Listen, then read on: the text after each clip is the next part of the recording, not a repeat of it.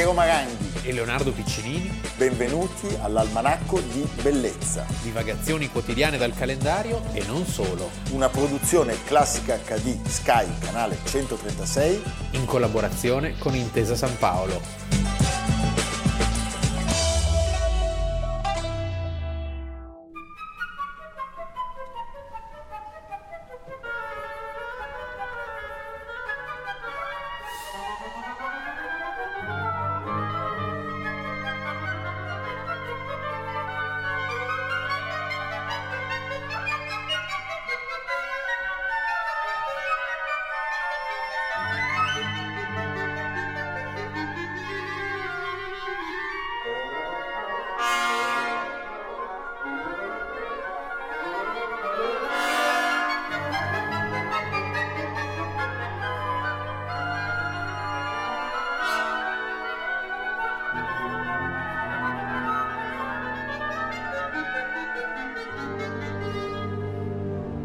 Almanacco di bellezza, 11 novembre. Iniziamo la nostra puntata l'11 novembre partendo dall'armistizio di Compiègne, ma in realtà oggi, siccome abbiamo già parlato molto di questo tema, cioè la fine della Prima Guerra Mondiale e tutto quello che ne conseguì eh, in Europa e non solo, anche oltre i confini del vecchio continente, Oggi approfittiamo Parliamo per... di Bernardo Bertolucci, l'ultimo imperatore. L'ultimo imperatore. No, è vero, parliamo di una storia molto singolare, sì. molto fosca, piena di morti eh, premature. Che poi potremmo dire gli ultimi imperatori. Beh, sì. Perché da una parte Guglielmo, il Kaiser, quello con la mano, certo. e, e dall'altra parte il giovane Carlo, eh, sono costretti entrambi sostanzialmente a scappare. Sì, a scappare, a fare le valigie. Eh. Perché il modello, quello di San Pietroburgo,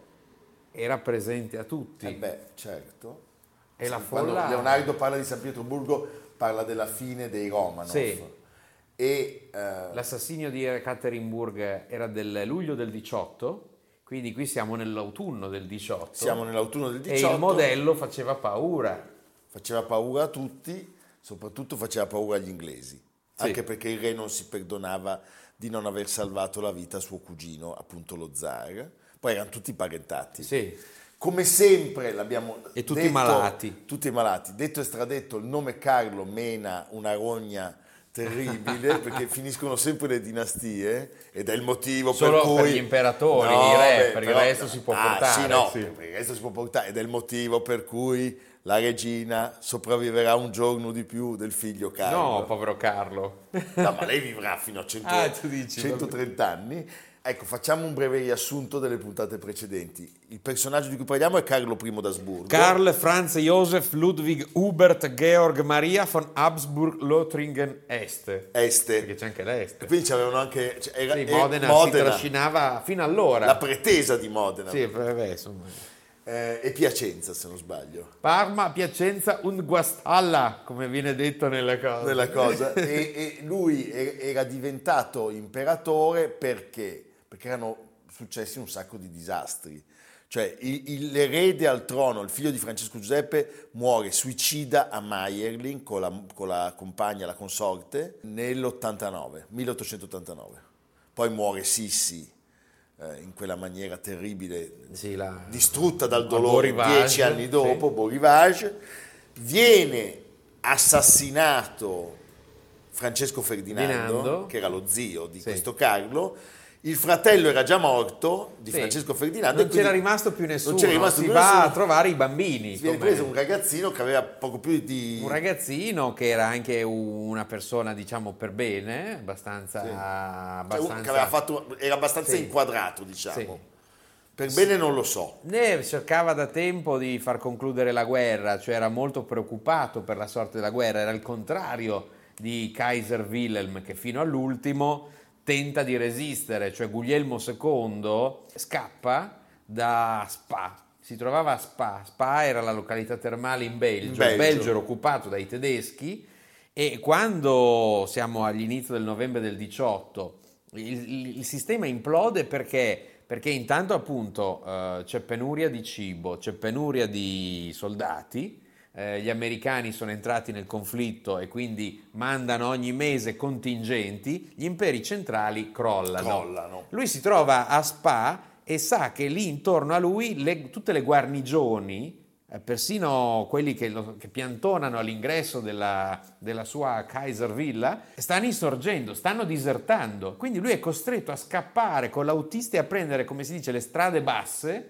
per arrivare in Olanda, nella villa in cui poi trascorrerà tutto il suo esilio e morirà. La stessa cosa viene, accade agli Asburgo.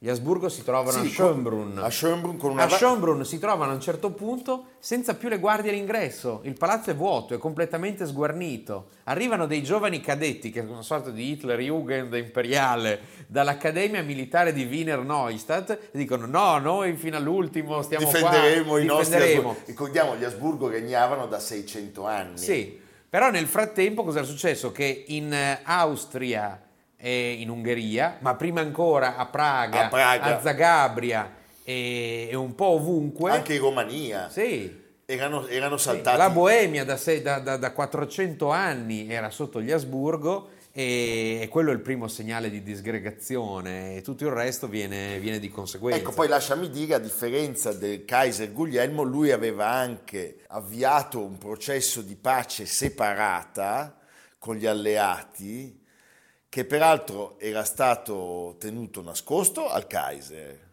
quindi valeva solo per gli austriaci, ma soprattutto poi era stato dichiarato eh, pubblicamente Sì, c'è una pace eh, di fronte separata. al suo, al suo fallimento, Clemenceau fa una dichiarazione dice, perché lui nega questa cosa e Clemenceau dice no, no, è assolutamente vero, esibisce anche un testo di una lettera che gli era stata proprio spedita a Carlo che cercava in qualche modo di venire fuori da questo disastro. Anche perché i reggimenti, cioè un, era un esercito multinazionale, quello asburgico, quindi i cechi non avevano più voglia di combattere, gli slavi neanche, e avevano tutti disertato. Gli unici che rimanevano ancora lì nelle loro posizioni intatte, perché non si erano mai ritirati, erano i tirolesi, I tirolesi. che volevano anche difendere la loro terra Certo. dagli italiani. Per cui a malincuore devono deporre le armi.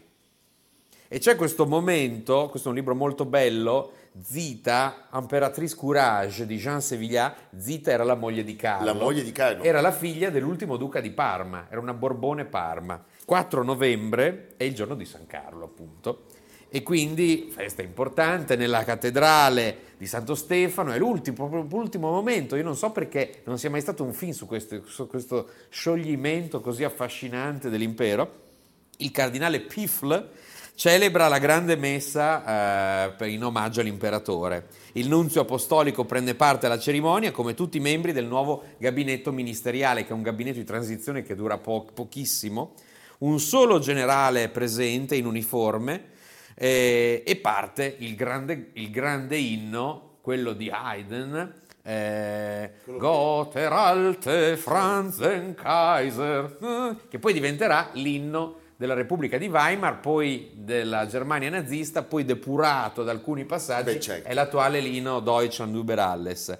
E è l'ultima volta che risuonerà quest'inno fino al 1989, anno del funerale di Zita di Borbone Parma, dell'ultima imperatrice. Perché lei è vissuta tantissimo, è già certo. Lei è vissuta tantissimo, mentre lui poi Lui muore raccontiamo. subito, lo raccontiamo.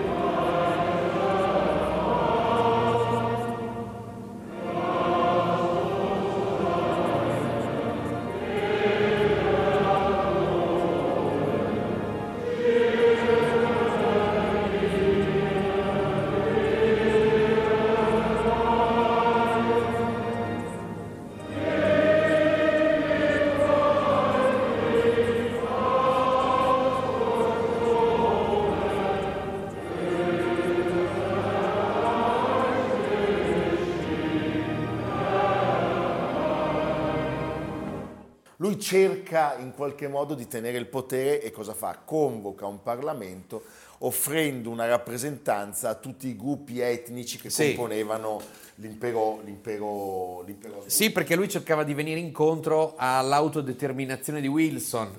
Wilson aveva famosi, dettato 14, la legge, si fa così, si si fa così. A ogni popolazione deve corrispondere un governo proprio. Allora lui dice faccio l'impero, c'è problema faccio l'impero federale, Eh, che poi lo era già federale. La proposta è fuori tempo massimo. La proposta è detto fuori tempo massimo e gli dicono no, no, noi siamo contenti, proprio gli americani fanno sapere che siamo contenti che eh, la, la Cecoslovacchia abbia un proprio sistema, l'Ungheria anche, e l'unione degli slavi che si era creata a Zagabria pure. E quindi a quel punto eh, deve rassegnare eh, le, sue, le sue dimissioni, accettare un esilio dolorosissimo, ma in realtà lui poi ci riprova, perché lui cerca, Non di, molla mai. no, cerca di prendersi l'Ungheria, per- con ben due tentativi che falliscono, eh, chiaramente poi basandosi sempre sul fatto che il trono gli, gli- gli era dovuto per assegnazione divina. In Ungheria c'era già il reggente Orti, Oh, esattamente. sì, il personaggio E, e- e quindi a quel punto, di fronte al secondo fallito tentativo,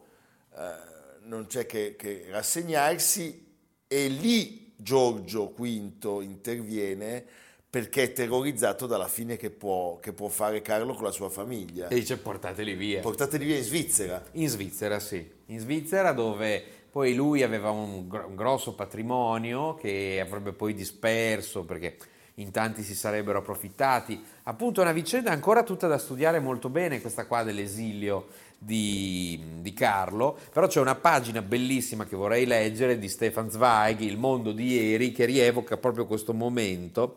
Ero al confine austriaco di Feldkirch, avrei vissuto un momento indimenticabile. Scendendo dal treno avevo subito notato una strana agitazione serpeggiare tra i ferrovieri e gli agenti di polizia. Non ci prestarono molta attenzione e sbrigarono molto superficialmente i loro controlli. Era evidente che erano in attesa di qualcosa di più importante. Finalmente si udì la campana che annunciava l'arrivo di un treno dalla parte austriaca. I poliziotti presero postazione. Tutti i ferrovieri si precipitarono fuori dalle loro cabine, mentre le loro mogli, che erano evidentemente al corrente di quanto stava per accadere, si radunarono lungo la banchina. Mi colpì in modo particolare una vecchia signora vestita di nero, accompagnata dalle due figlie, sicuramente un'aristocratica, come contegno e abbigliamento sembravano suggerire. La donna era visibilmente commossa e si premeva di continuo il fazzolettino sugli occhi.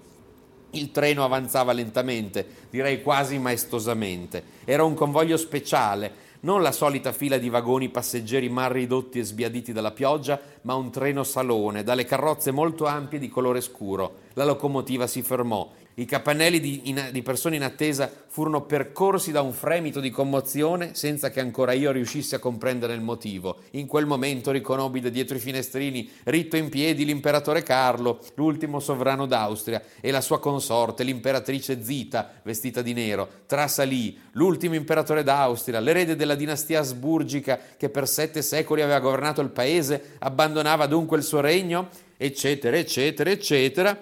E poi racconta tutto questo e lui dice, fin da bambini ci avevano insegnato a scandire le poche sillabe dell'inno con tono deferente, ora vedevo il suo erede, l'ultimo imperatore d'Austria costretto ad abbandonare il paese come un fuggiasco, insomma c'è tutta la commozione del, Della fine di un mondo. la fine del mondo anche perché ricordiamolo, Vienna era in quel momento una delle cinque città più grandi al mondo, aveva più di due milioni di abitanti. E l'Austria come si presenta nella nuova piccola dimensione che sarà imposta è, una, è una piccola nazione con, una, gra- con un grande- una grande città sovradimensionata. Tu devi pensare interi comparti industriali certo. che falliscono, Beh, eh, milioni di disoccupati, funzionari che non hanno più niente da fare. Quindi è una- veramente una situazione di grande tensione sociale. Tra l'altro, quando lui cerca di riprendersi l'Ungheria, diciamo,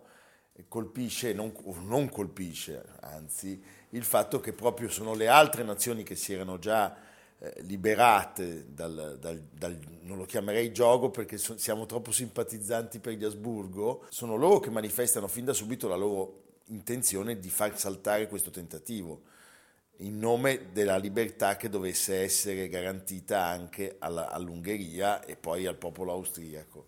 Per cui lui va via delusissimo e si ammala. Sì. Eh, La sua destinazione Lui aveva già avuto la spagnola aveva avuto la spagnola, la sua per alcuni destinazione mesi e questo l'aveva colpito molto. l'aveva steso e poi lui va a Madeira, Sì, l'isola portoghese, dove il clima gli sarà fatale. gli sarà fatale perché muore subito, lui muore all'età di 34 anni. Eh, Non basta il vino di Madeira? No, anche se, se uno pensa a Madeira dice ma perché ti prendi la polmonite a Madeira? Eh, ma è come a, a Palermo che non accendono mai il riscaldamento. Però è, è- è, eh, interessante, non è sepolto nella cripta dei Cappuccini, Sì.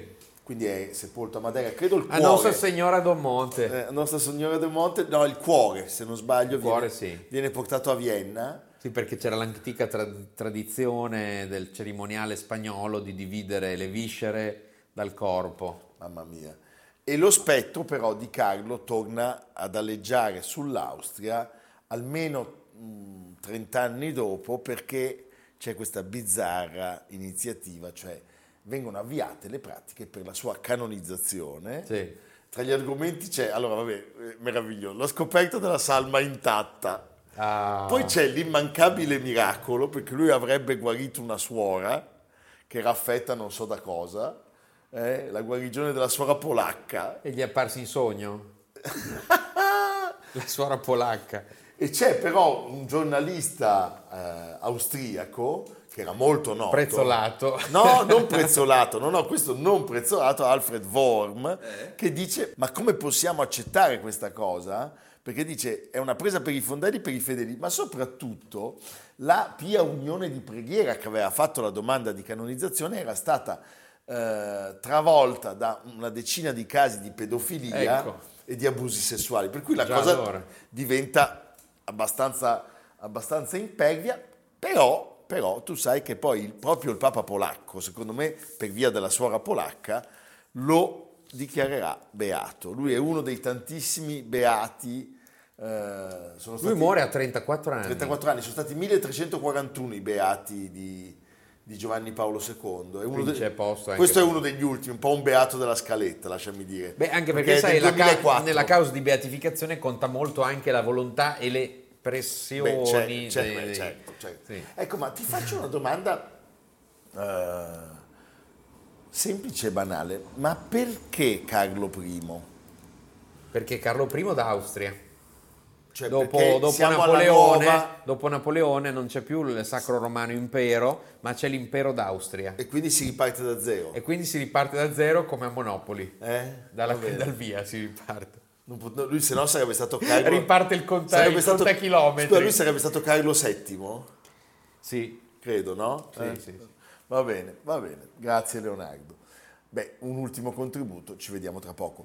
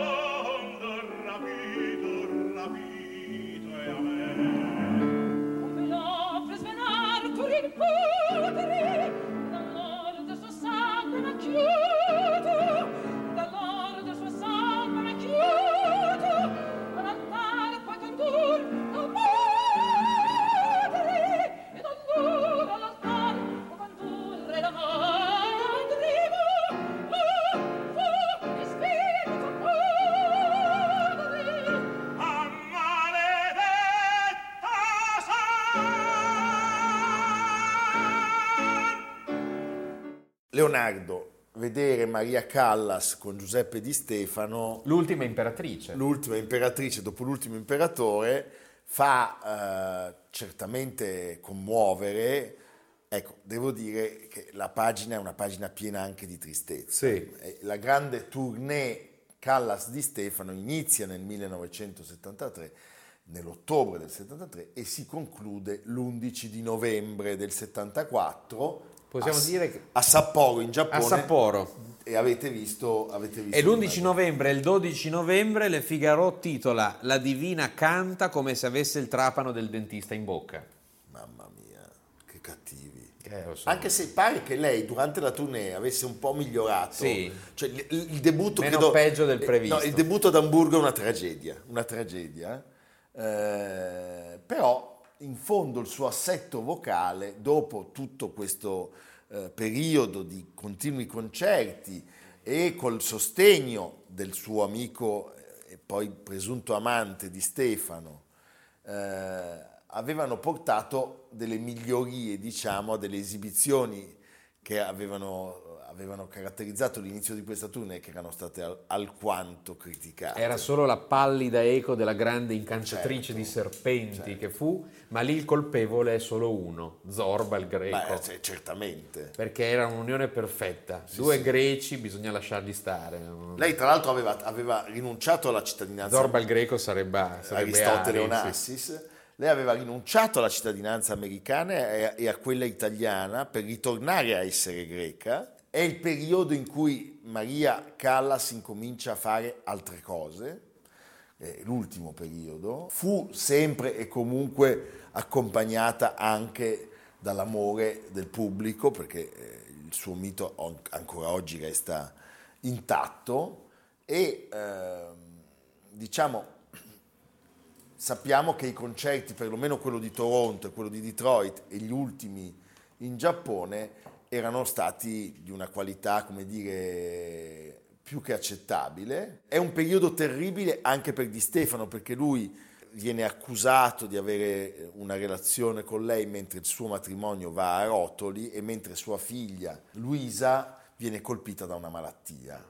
C'è, un libro addirittura, Callas, nemica mia, che è stato scritto da Maria Girolami, che era la ex moglie di, di- di- di Stefano. Che cosa possiamo dire? È l'ultimo atto prima della sua eh, eclissi a, a, a, Avenue Georges Mandel, al numero 36, dove poi sarebbe spirata non per un suicidio, ma per una sorta di consunzione. Sì, di depressione, di abuso di sostanze, sostanze nel senso di, di medicine. Eh, Certo. Sappiamo poi che entrava e usciva dalle cliniche. Entrava e usciva dalle cliniche, lei vede anche morire una serie di persone, uomini, cui era molto legata. Molto legata. Il padre, sappiamo che Maria Callas aveva un rapporto bellissimo col padre, terribile. Controverso, un rapporto... Sì, però un un rapporto vivo, mentre Sì. con la madre e la sorella eh, erano a stracci.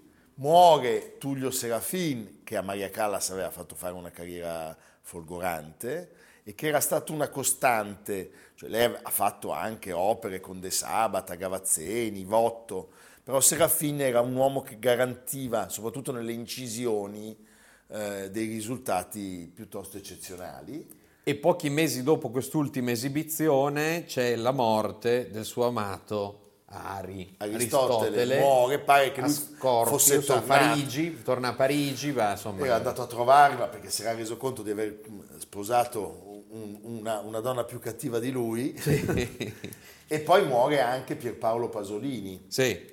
Maria Paola Pasolini con cui lei interpreta questo ruolo straordinario, un po' il ruolo che in qualche modo salva il film, eh, perché Sì, rispetto film- a Edipo Re c'è un crollo. Assolutamente. Eh, la Medea, 1969, dalla tragedia famosissima di Euripide. Eh, lei è straordinaria, magnetica, forse quasi persino troppo ingombrante Beh sì, un film eh, mitico girato in luoghi esotici, dalla Esotici, Cappadocia certo. alla Siria. che non eh, ebbe però il successo atteso No, e che e che però consacrò questo rapporto che non si è mai capito, forse c'è chi dice di amore. eh, lei era, era abbastanza incline poi pare a- a- ad innamorarsi eh, ad innamorarsi di, di, di omosessuali. Ah. Perché il caso di Pasolini, il rapporto straordinario con Luchino Visconti, Certo. che è l'altro che muore, perché nel 1976 si spegne anche, si spegne anche Visconti, c'è chi dice addirittura che lei si fosse presa un'infatuazione per Bernstein, ma non so quanto sia vero.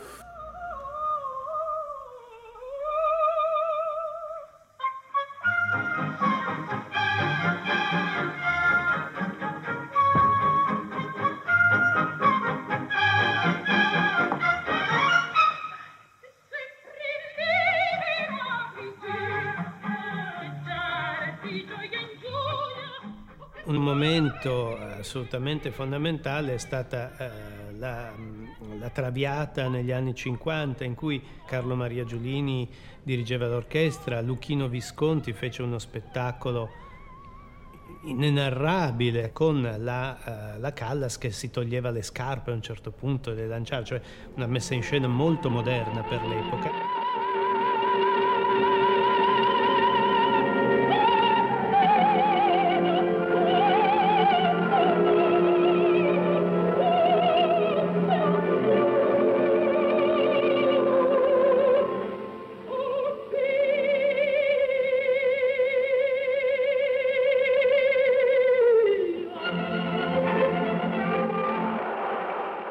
Qui abbiamo visto un passaggio della Traviata proprio con Luchino Visconti, spettacolo mitico, eh, diretto da, da Carlo Maria Giulini. Eh, di spettacoli mitici alla scala, la Callas ne ha fatti tantissimi. Fa venire la pelle d'oca ogni volta che, che la senti. La eh. Medea Sì. e, e poi ancora, non come non citare l'Anna Bolena con Gianandrea Gavazzeni, il ballo in maschera, insomma, della Callas eh, le incisioni meravigliose non, non si contano, sono anni straordinari, la sua voce, il timbro vocale, il colore, di che cosa stiamo parlando? È una, è una- è una diva assoluta. Nel 2017 è uscito i 40 anni della morte eh, Maria Bai Callas dell'esordiente Tom Wolfe, un film interessante. È molto interessante, con degli Sì. inediti straordinari. Sì, perché lì è stato molto aiutato lui dalla cameriera, dal maggiordomo, che È sta- erano la vera famiglia Erano di Maria la famiglia Callas. di Maria Callas. È stato, devo dire, in questo è stato geniale. Sì. Perché ha capito che doveva andare lì a trovare i documenti. Che è Cioè, poi quello che tutti si chiedono, no? cosa, cosa- cosa girava nella sua testa. Lei a un certo punto doveva fare quattro rappresentazioni di Tosca al Covent Garden e eh, ne fa soltanto una, quella di Gala. È l'ultima volta che Maria Callas canta un'opera integralmente davanti alla nostra amica Elisabetta. Quante ne ha viste Elisabetta? Elisabetta ne ha viste troppe, secondo me. Speriamo che non abbia visto tutte quelle che le ha fatte Filippo. E poi ha buona memoria, è vero. Ha buona memoria. Del film di Pasolini, la, la sua amica Giulietta Simeonato disse che poi si era un po' pentita perché in fondo aveva offuscato la sua interpretazione dell'opera di Cherubini, Ah, certo. che era stata mh, considerata una delle più alte vette del suo percorso artistico. Io non credo sia vero, cioè secondo me eh, quell'esperienza comunque l'aveva distratta e colpisce il diario E poi dalle immagini di lei e di Pasolini insieme si vede che è felice. Sì, infatti, e, e la loro fu veramente un'amicizia profonda, un- ci fu una bellissima intesa, intesa artistica, appunto c'è questa ipotesi di- di- di- che arriva addirittura a parlare di toni amorosi. Eh, Pasolini di lei disse qualcosa che è molto pasoliniano, mi affascina in lei questa violenza dei sentimenti, è incapace di provare un sentimento piccolo, un sentimento meschino. E, e- e questo ci sta, cioè posso capire che lui abbia sentito questa, questa sua eh, caratteristica, che dire, la Callas poi è mancata a tutti e il mito eh, non ha mai cessato di, di alimentarsi, eh, di rinvigorirsi, di rigenerarsi e ancora oggi colpisce Leonardo. Poi fu un fenomeno intergenerazionale perché nel 65 la famosa immagine di lei al Metropolitan con i ragazzini al freddo che aspettano per ore per il biglietto. Sì. Lei poi fa anche le, le sue masterclass alla Juilliard, eh, di New York, che sono, esistono delle, delle, delle lezioni, sono molto interessanti per capire anche quali fossero le idee interpretative della cantante, non solo dei ruoli suoi, ma anche delle altre voci del grande, del grande repertorio. C'è anche questa, questa, mitica telefonata col maestro Muti per la Lady Macbeth. Ah. Eh, ci, ci, fu una telefonata, lei apprezzava molto evidentemente il talento del, del, del, del, nostro direttore che era impegnato in quegli anni tra Londra e Firenze. Eh, si, si, si, lui ha raccontato che si lasciarono con vedremo, forse. A me viene da dire è tardi un po' come la Traviata. Eh. Però, insomma, evviva Maria Callas, un ultimo contributo. Signora, perché ha deciso di fare un film? Intende forse rinunciare al teatro? Teatro cosa vuol dire? Opera o Opera. teatro? No, certamente no. Quali sono i suoi progetti come cantante? Beh, io eh, faccio, farò sempre la cantante finché posso. Per ora ho lasciato lì gli studi per un poco per fare questo film e poi riallaccerò dopo terminato il film. Riprenderò subito ancora la Medea le era già stata offerta dal regista delanese Dreyer. Perché sì, ha sì. scelto Pasolini? Sa, e quello è un po' il destino. Pasolini è giovane, Dreyer era un po' tanto vecchio e purtroppo è morto nel frattempo. Eh. Come vede il suo personaggio? Come Medea. Si considera una Medea perfetta? Non mi considero mai perfetta. Senti Leonardo, Almanacco di Bellezza, lo ricordiamo, eh, è disponibile anche in podcast, Spotify, Google Podcast, Apple Podcast, cercando Intesa San Paolo On Air, Almanacco di Bellezza. Oppure potete andare sul sito del gruppo Intesa San Paolo, www.gruppointesasanpaolo.com e lì trovate noi. Almanacco di Bellezza. Poi dove siamo anche? Sugli scaffali eh, sì, di una birreria? Un no. Dove siamo? Basta lo, sapre, lo, lo scoprirete so, solo, vivendo. solo, vivendo. Va bene Leonardo, e tu? E, e, e, noi andiamo a Torino, il Museo della Montagna. Sei, sei mai stato? Sei no, mai stato? Che bello. Il Museo della Montagna si trova ai, Sarà Capu- Mollino. ai Cappuccini. Cappuccini è questa chiesa che domina Torino da cui si gode un panorama straordinario sul Monviso, tutto eccetera eccetera. Dove Ed è, il Po ed è il Museo Nazionale della Montagna Duca degli Abruzzi. Sai, a Torino è nato il CAI, eh, il Duca degli Abruzzi, grande esploratore. Che va anche su, sulle montagne. Esatto, che va là dove, dove, dove, dove è andato, Poi dove è andato Reinhold. Dove va poi il nostro protagonista che è Walter Bonatti. Beh. Perché fino al 20 febbraio 2022 il Museo Montagna presenta la mostra Stati di Grazia frutto e coronamento del lavoro di riordino, catalogazione e digitalizzazione dell'archivio Walter Bonatti, donato al museo nel 2016 dagli eredi dell'alpinista ed esploratore. E quindi eh, è, una, è una bellissima occasione di riscoperta di questo personaggio straordinario, straordinario, anche come uomo, cioè straordinario. persona di grande curiosità e dolcezza. Sono d'accordo. Quindi tutti a Torino. Tutti a Torino. A Torino. Vabbè, evviva. A domani. A domani. Almanacco di bellezza a cura di Piero Maranghi e Leonardo Piccini. Con Lucia Simioni, Samantha Chiodini, Silvia Corbetta, Jacopo Ghilardotti, Paolo Faroni, Stefano Puppini. Realizzato da Amerigo Daveri, Domenico Catano, Luigi Consolandi, Simone Manganello, Valentino Puppini. Una produzione classica HD, Sky Canale 136 in collaborazione con Intesa San Paolo.